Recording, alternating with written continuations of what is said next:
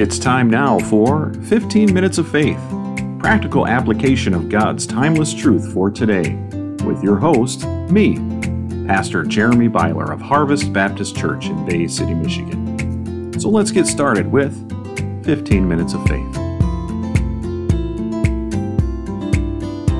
Hello, everyone, and welcome once again to 15 Minutes of Faith. I'm so glad you're joining me here today as we're going to look at a story where we can learn what happens when we try and take matters into our own hands when we find ourselves swimming in a sea of sin.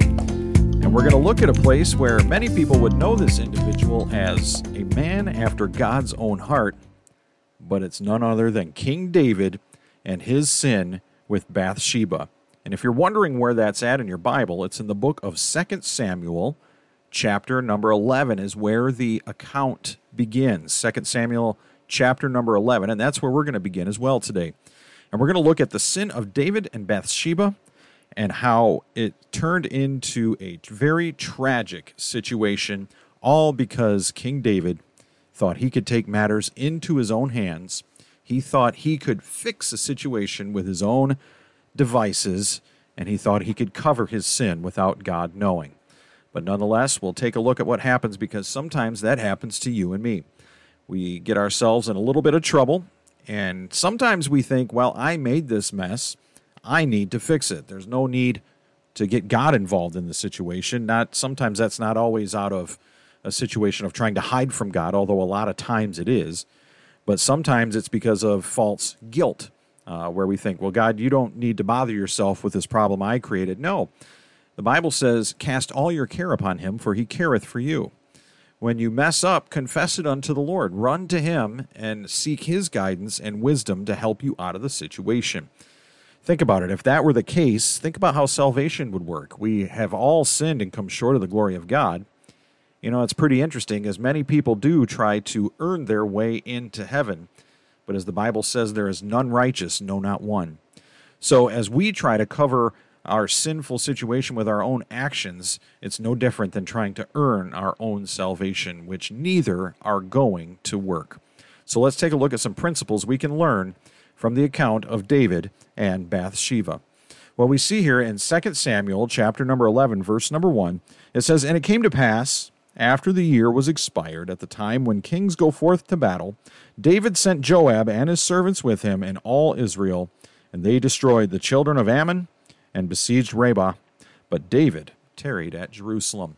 Already we see the slightest compromise, as we learned in another episode in regards to Lot.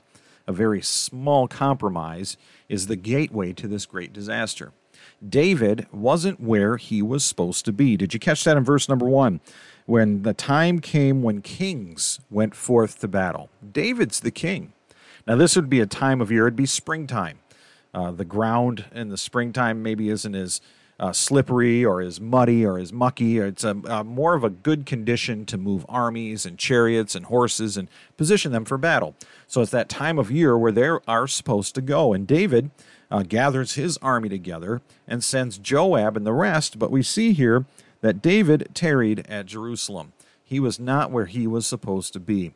He was sticking around back at the palace, uh, yeah, back at the kingdom, um, all by himself, so to speak. I mean, he had his servants there and everybody else that was not involved with the army, but nonetheless, he sent them off to go to battle. He wasn't doing what he was supposed to be doing. And then we see in verse number two what happens because of that. It says, And it came to pass in an even evening tide that David arose from off his bed and walked upon the roof of the king's house. And from the roof he saw a woman washing herself and the woman was very beautiful to look upon. Now we can take a look at all these things, and we know that David had it set in his heart that he was going to stay back from the time of battle. And he did just that, and we know that he was laying in bed all day, just not doing what he was supposed to be doing, not being busy about his father's business. And it led to that idle time, and he rose up, as we saw, in the evening tide. In the evening, and he goes up on top of the roof, which is a very common thing to do in those days. Uh, that was a place you could go on, on the rooftop of your house. And wouldn't you know it, uh, he saw a young lady, Bathsheba, bathing, which was also customary and common to do, also in the evening tide, which kind of makes you wonder uh, if that was not intentional. But we're not necessarily looking at motive today. We're just looking at actions and their consequences. So he sees that she is bathing, and in verse number three it says, And David sent and inquired after the woman, and said, Is not this Bathsheba the daughter of Eliam, the wife of Uriah the Hittite? David ignored wise counsel. One of his servants was wise enough and brave enough to speak up to the king, saying, Why are you seeking after this young lady? Isn't she the daughter of Eliam? Isn't she the wife of Uriah the Hittite? Really, what he's saying is, David, isn't she off limits? But David disregards this, and we see what happens. It says, And David sent messengers and took her, and she came in unto him, and he lay with her, for she was purified from her uncleanness, and she returned to her house. So they went and sent for her. She came unto David's house. They had partaken in the physical act of fornication, really, or adultery is what it was. Um, and he sent her on her way. And then we see in verse number five that the woman conceived and sent and told David and said, I am with child. Now we understand that there is a passage of time between uh, verses four and five. It's not as though that uh, they uh, partook in the act, he sent her home, and then instantly she knew. And uh, no, that was not the case. Some time passed, and then she came back to David and let him know the news that she was pregnant. So David knew that he had a situation on his hands that he needed to take care of. So, what he does, instead of confessing it unto the Lord, instead of going to God and confessing his sin, instead of saying, you know, how can we make this right? He says, no, I am the king. I have power. I'm in control. I will figure out what to do. So what he does, it says in verse number six, and David sent to Joab, saying, Send me Uriah the Hittite. And Joab sent Uriah to David. And what takes place is we see uh, numerous attempts of David to cover up his sin. The first thing he does is invites Uriah home off the battlefield, and he says, Uriah, since you're home at my request, why don't you go spend the night with your wife? But Uriah was such a faithful warrior, such a faithful soldier to the Lord's army, that he could not bring himself as his uh, companions, his fellow uh, members of the army were out there doing battle. He says, I cannot go to my wife. And he, he stayed by the palace and he stayed at the footstep of the palace. And this is not going according to David's plan. His, his desire was that he would spend the night with his wife and then they would believe that the baby belonged to the two of them. So instead, David says, You know what? We're going to do something different. The second time, second night, he says, you know, go ahead, drink, be merry, and he gets him drunk. So not only do we see, uh, the sin of lying, the sin of conspiracy, of trying to cover something up, and now he's forcing Uriah to partake in the sin of drunkenness. And he hopes that as he gets drunk, he'll want to go be with his wife, go spend the night, and then all this thing will be water under the bridge. But he does not do that. He sleeps at the steps of the king's house as a faithful and loyal soldier. So, nonetheless, David has no other recourse, so he thinks. So he thinks. You know, he has Uriah there with him. He could have confessed it to Uriah, confessed it to the Lord, and yes, it would have been a painful situation. Yes, it would have been ugly. Yes, there would have been ramifications, but not like the ramifications we see here. As then finally, as we see here unto verse number 14, it says, And it came to pass in the morning that David wrote a letter to Joab and sent it by the hand of Uriah. And he wrote in the letter, saying, Set ye Uriah in the forefront of the hottest battle, and retire ye from him, that he may be smitten and die. Pretty much what he was saying was take him to the fiercest battle, set him up front, and when he gets up front, everyone else retreat and let him be overtaken. And that is exactly what happened. And Uriah died, and he died in battle. And for Uriah's perspective, he died valiantly, although be it unnecessarily because David was trying to cover sin. And we see here that God was definitely not pleased with the situation. As we see in 2 Samuel 11, verse 27, it says, And when the morning was past, that was the morning of the death of Uriah, said David sent and fetched her to his house, and she became his wife and bare him a son. But the thing that David had done displeased the Lord. So, what the Lord does is he sends a prophet by the name of Nathan. And Nathan tells him a story, or we would call it a parable. And he poses the parable in the phrase of a question and asking King David, What would you do in this situation? And in 2 Samuel chapter 12, the parable is this. Starting in verse 2, it says, The rich man had exceeding many flocks and herds, but the poor man had nothing, save one little ewe lamb, which he had brought and nourished up, and it grew up together with him, and with his children it did eat of his own meat, and drank of his own cup, and lay in his own bosom, and was unto him as a daughter. And there came a traveler unto the rich man, and he spared to take of his own flock and of his own herd to dress for the wayfaring man that was come unto him, but took the poor man's lamb and dressed it for the man that was come to him. And then we see David's response to this parable. In his valiancy, we see he says, And David's anger was greatly kindled against the man, and he said to Nathan, As the Lord liveth, the man that hath done this thing shall surely die.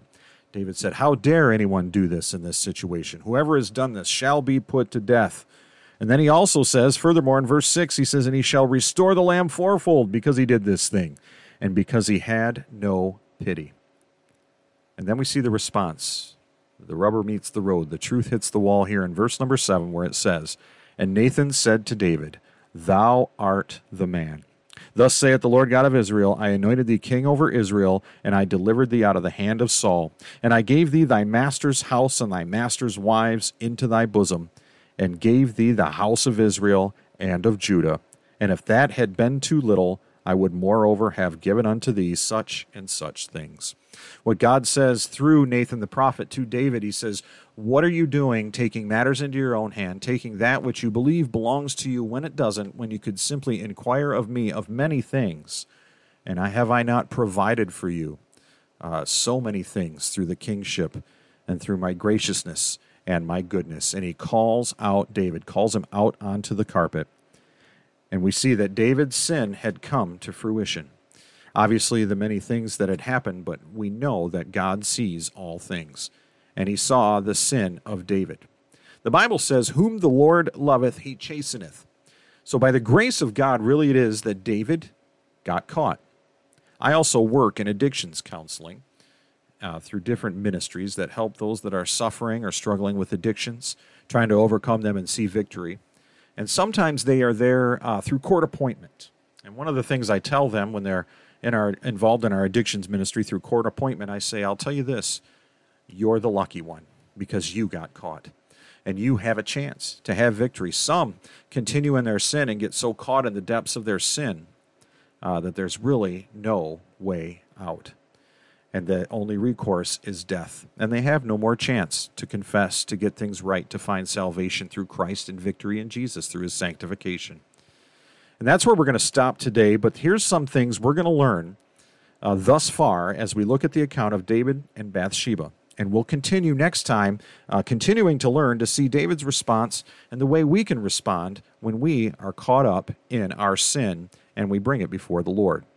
So here are four takeaways from our time today in 2 Samuel chapter 11 and 12. Number 1, stay about your father's business. When we stray, we pay. Be about your father's business and be doing what God wants you to do. Number 2, if you look for sin, you'll find it. David hung around, David got lazy, David found sin. Number 3, sin has devastating consequences, not just for you, but for those around you. Not only did Uriah die, but later on in 2 Samuel, we learned that the child that was conceived between David and Bathsheba died also. There was much mourning and much death because of sin. Sin has devastating consequences for you and for those around you. Then finally, number four, don't cover up, confess. Don't spend your time trying to cover up that sin that God sees anyway. So we'll continue looking at the proper response to sin when we realize the sin that we're in. There's always a way of escape. And we'll continue next time looking at David's response, uh, David's repentance, and that's something that we can do as well. So I want you to spend some time in 2 Samuel chapter 11 and 12. Read it and kind of put yourself in the situation and think about how you would respond when the time comes that you are the man or the woman that is involved in some sin. Praise the Lord, we have a gracious God that will forgive. The Bible says if we confess our sin, He is faithful and just to forgive our sin and cleanse us from all unrighteousness. So think about that and come back next time as we continue. But in the meantime, I would encourage you to stay faithful.